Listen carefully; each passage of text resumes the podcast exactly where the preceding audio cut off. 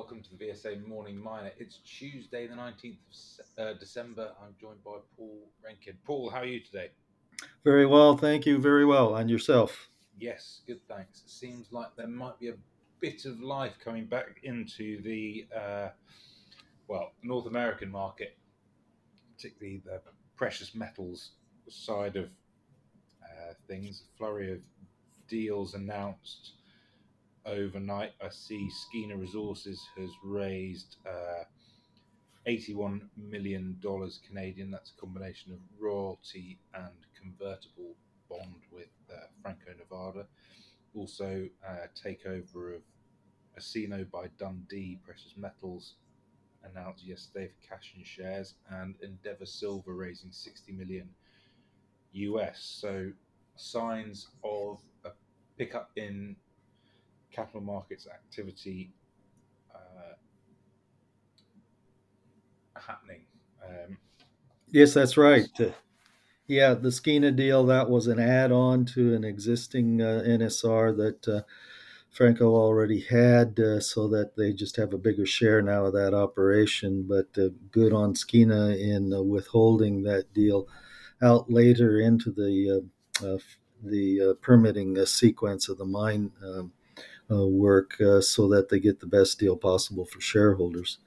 And then on Endeavour, that uh, they had just a, week or two ago had put out a shelf prospectus uh, for a, a, very large amount of capital. So this is just the first part of that for to build the um, Terronera, new Terronera mine down in Mexico.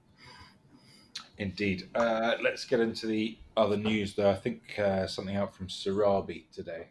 Yes, Serabi Gold, the AIM quoted gold producer in uh, Brazil, now has an alkali, alkalic copper porphyry uh, to add to its uh, uh, mineral portfolio. Also in Brazil, this is the Matilda project upon which they have released uh, the results of phase two drilling. A total of 21 holes now completed uh, on that Matilda project uh, and a copper anomaly. It's both a geophysical and a soil anomaly.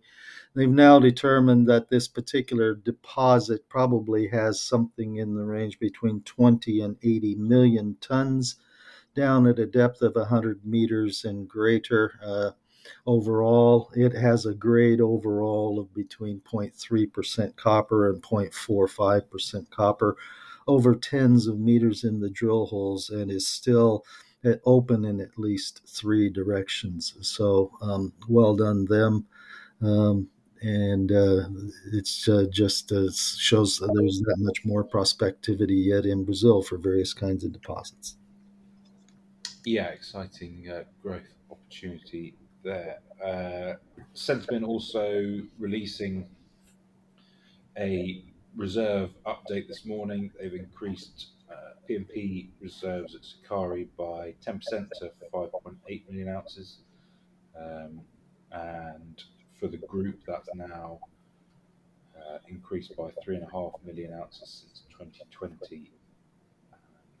so more than their target of 3 million ounces. But I think what's coming through, as well as with the you know targets for targets for significant drilling next year is conveying confidence to the market that the new management team, not that, that not that new now, but um, is getting a real handle on on the ore body, um, which should give confidence in the operational outlook.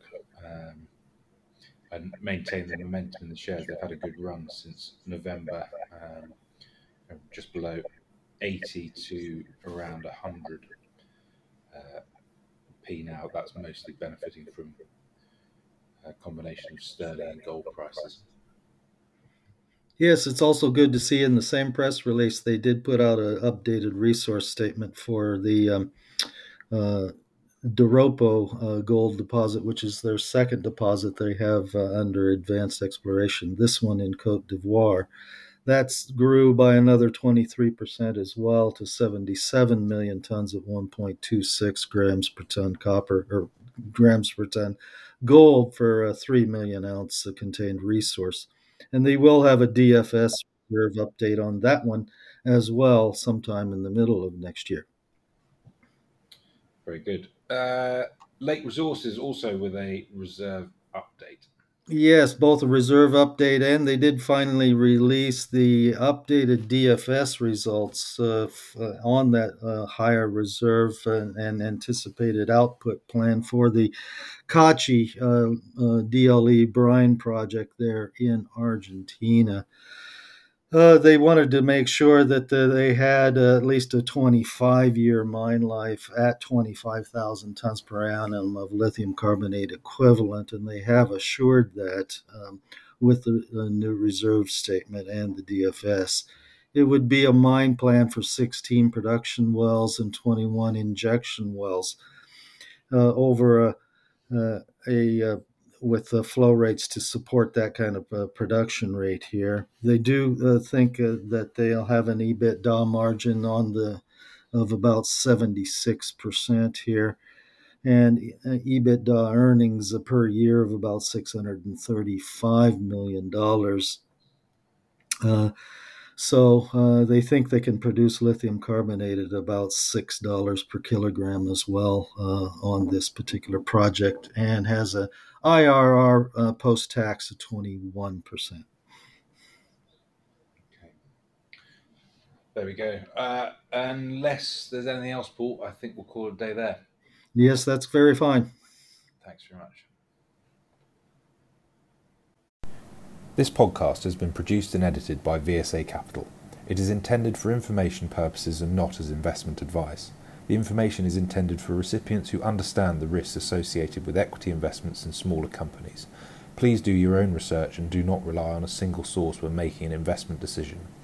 VSA Capital may derive fees from this content and seeks to do business with the companies mentioned.